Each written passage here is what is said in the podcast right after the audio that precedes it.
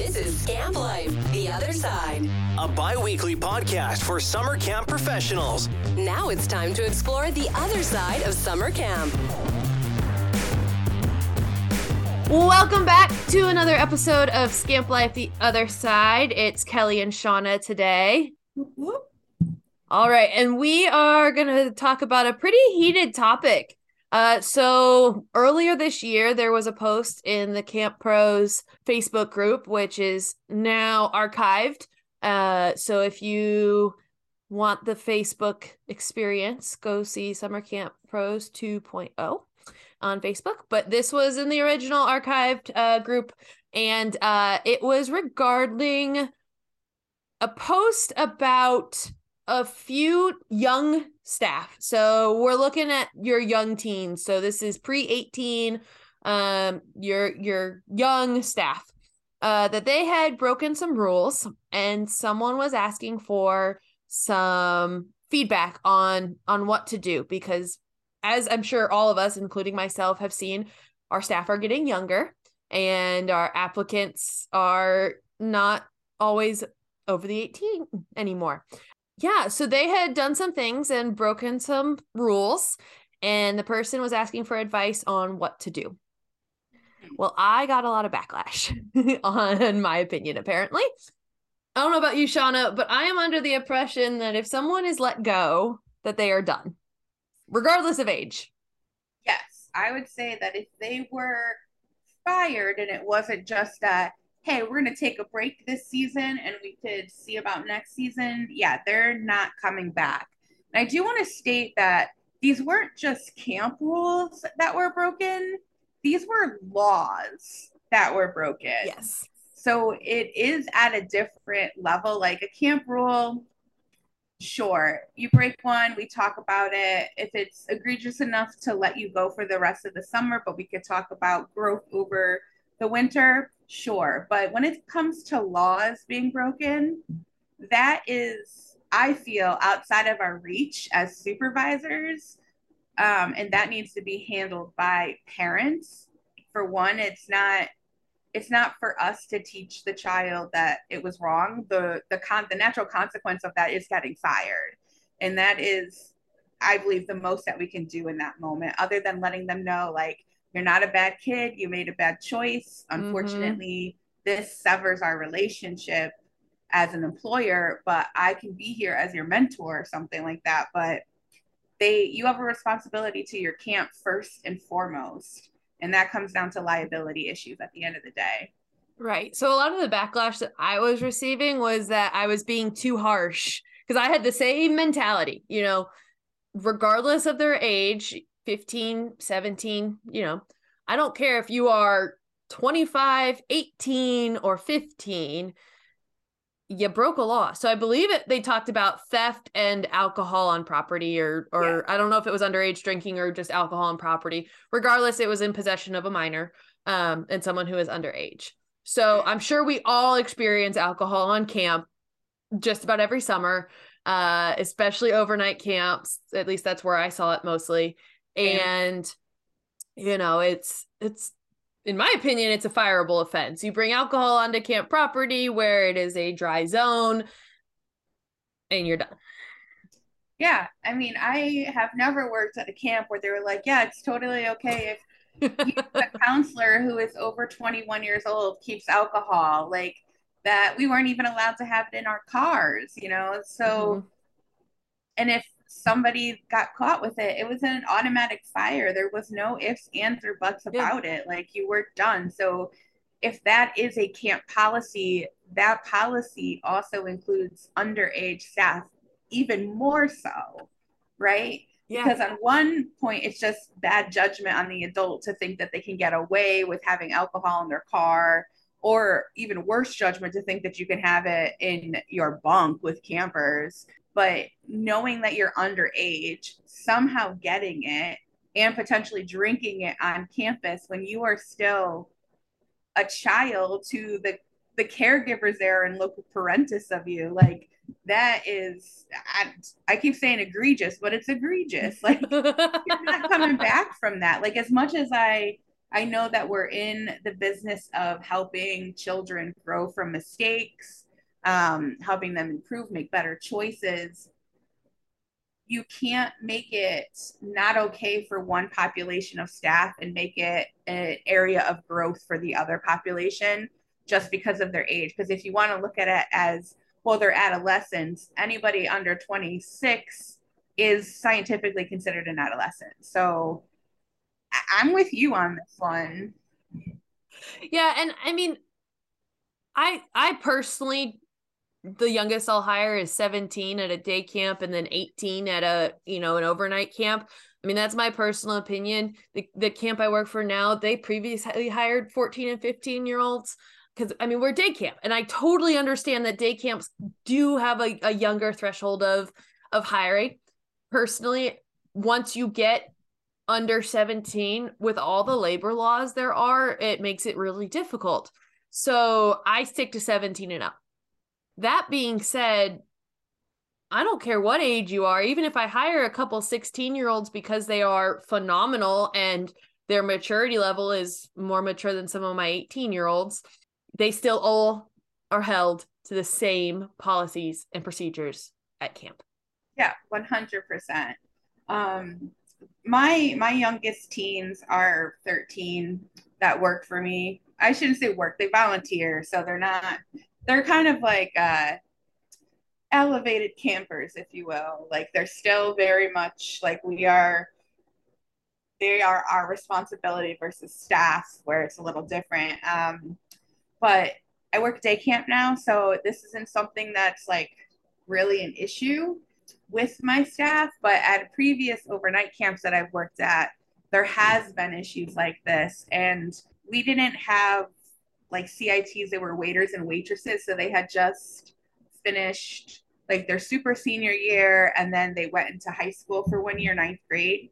And then they would come back that summer as waiters and waitresses um, they would like set up the tables. Are you familiar with this? Yeah. Like, okay, mm-hmm. you're shaking your head. Awesome.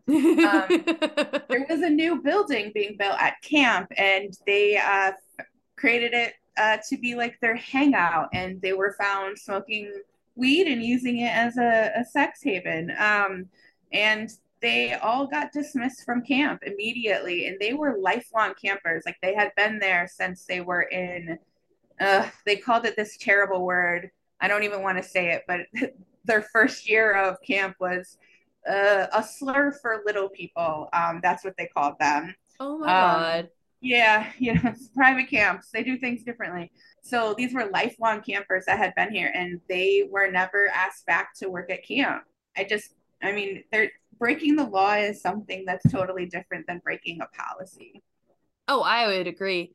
But even still, I am of the mindset of if you've been let go for that organization, you're done. Oh yeah. I and I know people who have brought back people who I have let go after I was gone and I don't agree with it. I pers regardless of age, I think it sends the wrong message to them that they can make a big enough offense to be let go from a job that isn't just their, you know, day to day, this isn't working out, not a good fit, yada, yada, yada. Those, that's different. Yeah. I'm talking about you're breaking a policy, you're breaking a rule, whatever, breaking a law, and you are let go. It sends the wrong message, especially to a 15 or 16 year old. I feel like that they can totally screw up, that they can break the law and turn around and get a slap on the wrist just for that year and come back the following year like nothing happened. Yep. And then they have that reputation at camp as the person who can break the rules and still come back. And, mm-hmm. you know, part of me, you know, I don't like to think that, you know, favoritism exists in the camp world, but of course it does. We build, we're people, we build better relationships with others than some. Um, but what happens if it was somebody that you didn't particularly have a great relationship with would you approach it from the same mindset of giving them another chance or sorry yeah. one and done you're out you know so you walk a fine line when you're picking and choosing which policies you're going to hold people accountable or which laws you're going to hold people accountable because I believe alcohol possession uh, with a someone underage, especially a minor, and I think the other one was theft. I believe those are both misdemeanors. I mean, we we all know it's wrong. I mean, like here's the thing: underage drinking is always going to happen, right? It's, yes, it's a rite of passage. It's something that we all do. It, it is particularly a rite of passage in the United States because our Mhm. drinking laws are so much different than other countries. We know that that's going to happen, but like. It could be a misdemeanor in some places and not in others. Who knows? All the This- states are right, exactly. They're they're all going to be different. but we know that at least it is an arrestable offense, no matter if the charges get dropped or not, Right. and whether or not the police want to deal with that. Like if you're in New York City and you are possessing alcohol at 18, they don't have time for that. They're going to take it from you and let you go. But if you're in some small town, that sheriff has time. Mhm. And that's where a lot of our camps are. Yep. So I don't know. I just feel like you're also potentially opening up the camp to litigation when you do that too. and a PR nightmare. Yes. And also there's accreditation ramifications too with that stuff. So, Mhm. you know, when it comes to things like that, I really think you need to full this isn't a gray area. It's No. Not when it comes to that small stuff, sure. There's so like some- what so like what kind of policies do you think that could be broken where they get let go fired in that season and could be brought back So one year I had a camp team volunteer. We call them CTVs. We have two different team positions. One's paid and one's unpaid. This one was unpaid. Um, this one CTV just had a really hard time staying with his group all day. He would get distracted. He would see CTVs from other groups and go hang out with them. And I had to let him go in the middle of his five week commitment. And had he not been a senior, I would have invited him back the next summer if he so with being returned like coming back they have to be invited back and they have to answer an essay question we just don't take people back every year um, you have to be invited and i'm pretty sure it's like that in most camps Mhm. um, but i would have invited him back and had him answer an essay question about what he learned from being dismissed last year and something about like how important his role is in camp and why being staying with the group is important. Yeah, that's the one that comes to mind the most. Like I've had to let some of our teens go for some I wouldn't say serious stuff, but just some like consent issues with the kids, like bringing the kids onto your lap, the kid doesn't want to be there, that kind of stuff, and just not getting it. And then, of course, just the kids that don't want to be there, that you know are constantly on their phone. It's just like this is this is the best for both of us. Like you don't want to be here, we don't want you here. You know, it's time to go. But i think what's interesting though with your story is that they were a volunteer so they weren't Mhm. even a paid staff member yeah, and I I've let volunteers go before, at least had a conversation of like, hey, you make the choice. We can either part ways now, or you know, if you stay on, you are jeopardizing potentially becoming a paid staff member type of conversation with volunteers. And they usually decide to part ways. So it's not even because they know. And like this past year, I there was no I didn't let this staff member go last summer, but I did tell them when they applied this year that hey, I need you to take a year off just for maturity purposes. But there was nothing that they did that broke policy. There's nothing they did that, you know, broke a law. It's always for me it's always been they just need either a more growing up and mature levels or like you're saying they just they don't want to be there that year they've got other stuff going on at home their minds are distracted they'd rather be doing something else and in that case like yeah it's a conversation during your next interview if they are to apply or be invited back but they didn't do anything to break policy for me, it's remaining consistent all the way through. These are the policies. This is what we do here. You break a policy, this is the consequence, no matter who you are. Because if you're not being consistent all the way through, then what are you really teaching to your staff? You're not being a great leader for them in that rep, like that aspect, because you're showing them that if there are certain people, it's okay to break rules or laws in this case, which I still can't get over that this was a conversation because it was laws. And like I said before, I'm all for, you know, uh, you know, teaching to the underdeveloped skill. 100% that is that is our discipline policy at my camp. That is what we mm-hmm. do. We have natural consequences or chosen consequences by the kid but we're still teaching to the underdeveloped skill. But in these situations where there's theft or underage drinking it's you can't teach to that underdeveloped skill because they've broken trust. They're not in it with you anymore Exactly. Yeah, they've broken that trust through a choice. Whereas yeah. something such as you mentioned, you know, sitting a camper sitting in a kid's lap, like that's one of our policies too that that's a no-go, right? Like and they just didn't quite comprehend it. Okay, you pull them aside. You explain more so into why. Mm-hmm. And you document the conversation.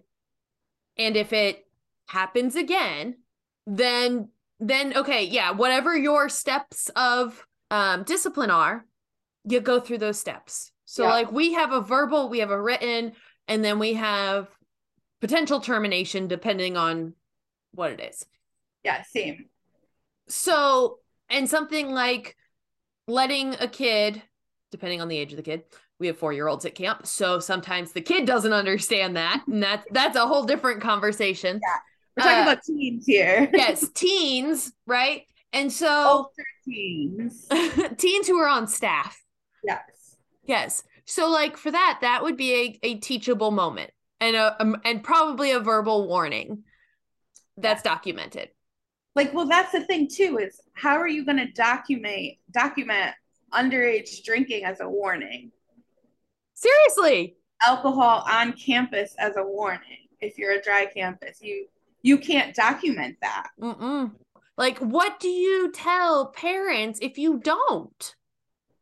What think think about it that way. Like, if you if a parent says, "Hey, you know, why my kid feels more comfortable sitting in a counselor's lap because they were scared of this event."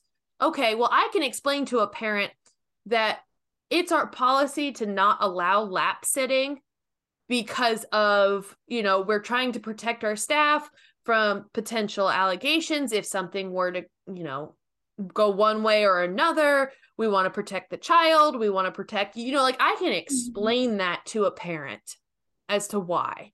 But I can't explain to a parent why we would keep someone who is bringing alcohol onto property who is also responsible for their children you know, to be devil's advocate, the teens technically aren't responsible for the children.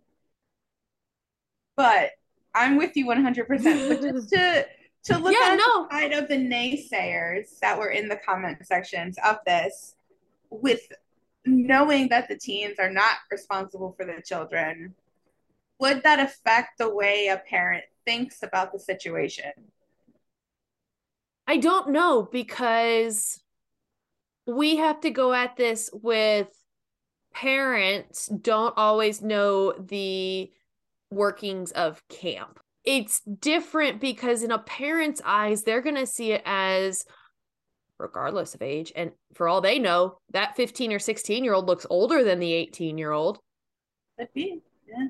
To the parent, they just see them as these are the counselors taking care of my kids. I've had situations where at my camp, our volunteers wear a different color shirt. So all of our staff and our CIT, so any paid staff wears red shirts and our volunteers wear orange shirts.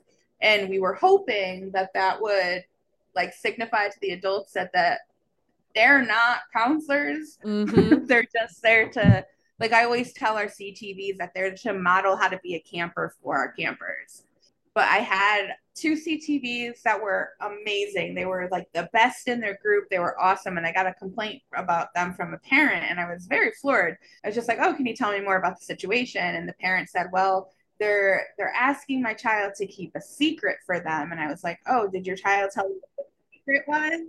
And they're like, "No, they didn't, but like I couldn't make sense of what the secret was, but it seemed harmless."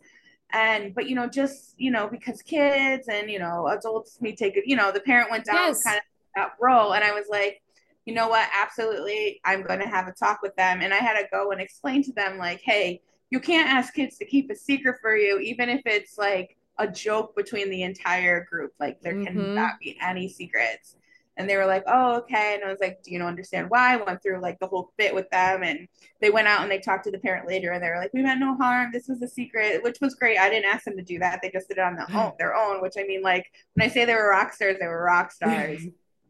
but yeah, parents don't know the difference, especially when they're, you know, with sleepaway camp. Sometimes the parents don't hear stories about camp until six months later and you don't know what lens that child saw that story mm-hmm. through mm-hmm. how they're going to explain it to their family if they're going to embellish on it or if they're going to leave out key important details that help put context into it so yeah i think in situations like this you ultimately need to look at it from how would a parent react if they knew that this was happening mm-hmm. under my watch on my campus yes and I think it's interesting because both you and I have used examples of volunteers, right? Like the volunteers, while they're choosing to come here, are volunteers. Like they're not getting paid to do this. This that they come in our own time, and that's what you and I are talking about because that's neither of us employ anybody younger.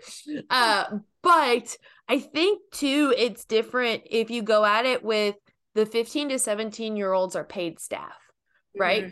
Because as a paid employee, we hold, um, at least I do, I hold my paid employees to a much higher standard than my volunteers. That 100%. both both still have to respect the policies and procedures. Both have to, you know, uphold a certain expectation of, you know, what their job entails.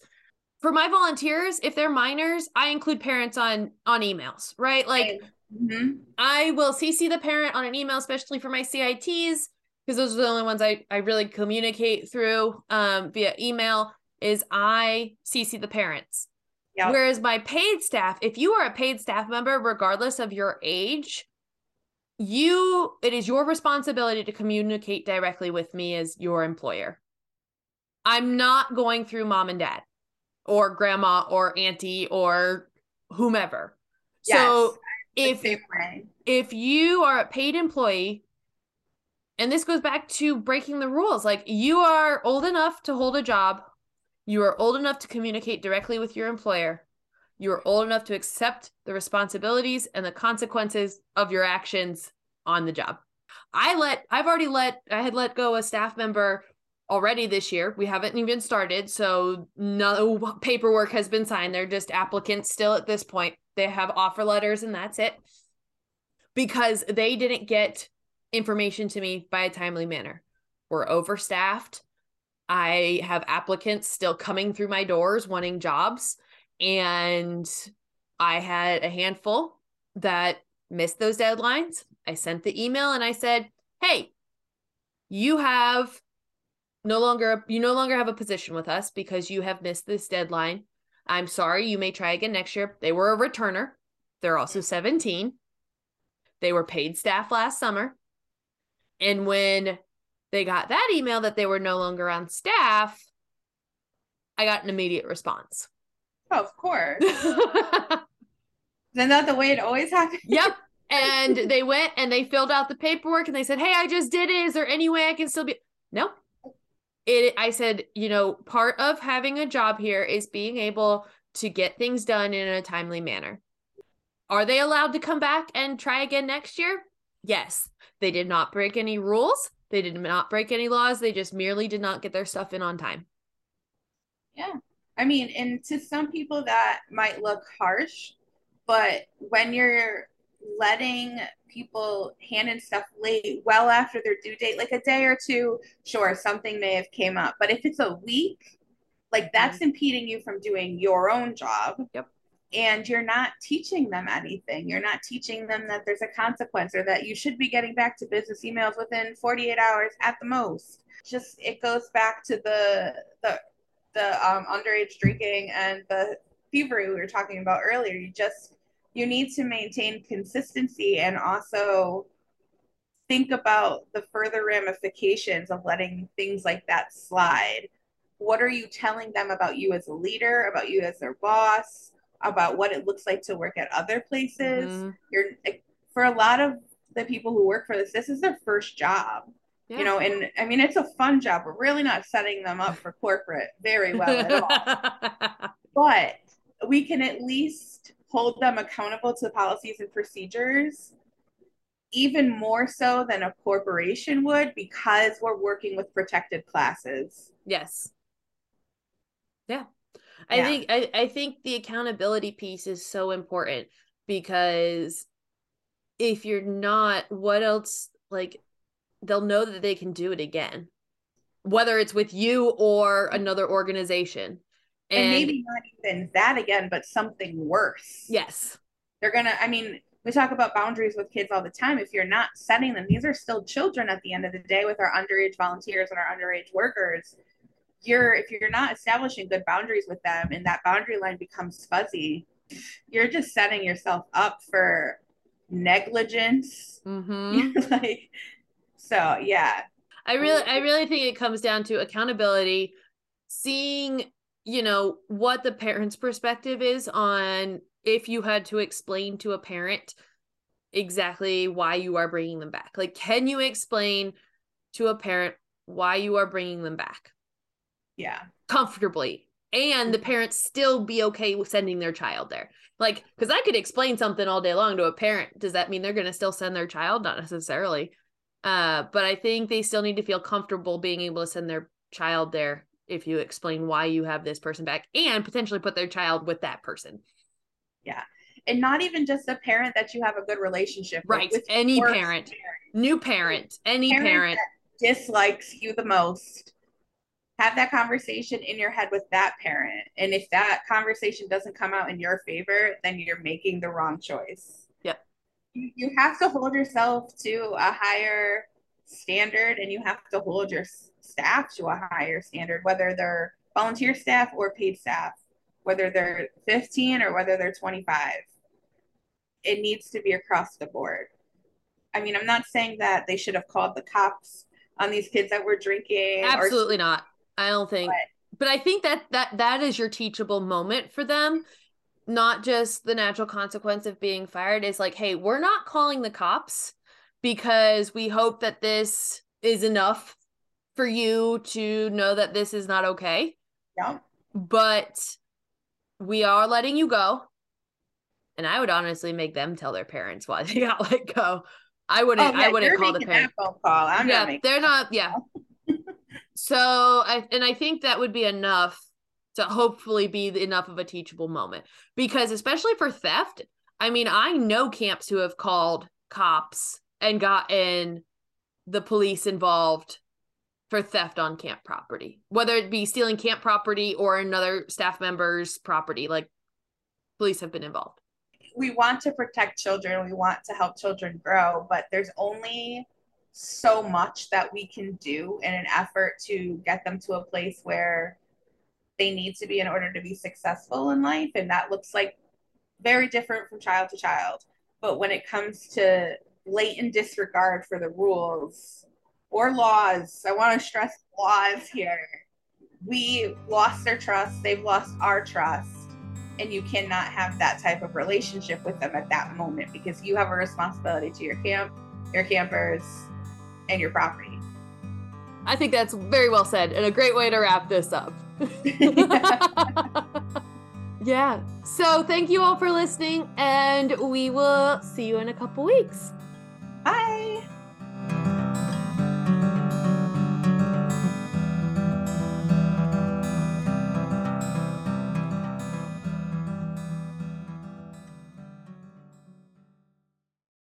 Ha